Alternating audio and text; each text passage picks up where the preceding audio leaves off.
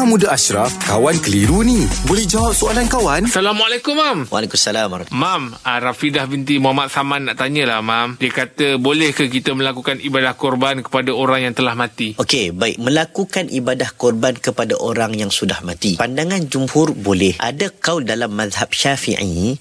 Dalam mazhab syafi'i mengatakan tidak boleh. Melainkan orang yang mati tersebut, dia pernah wasiat. Hmm. Okey. Dalam kaul mazhab syafi'i, saya ulang balik.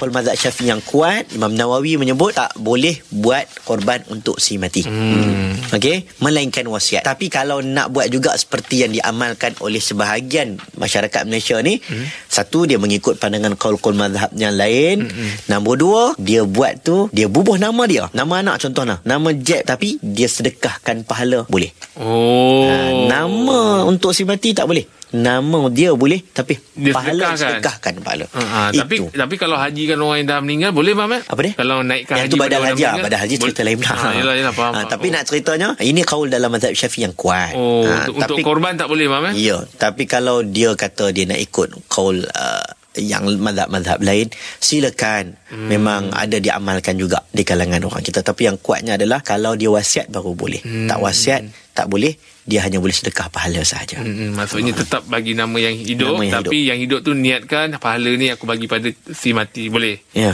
Oh, okey baik Mam. Terima kasih Mam ya. Alhamdulillah. Selesai satu kekeliruan. Anda pun mesti ada soalan kan? Hantarkan sebarang persoalan dan kekeliruan anda ke Sina.my sekarang.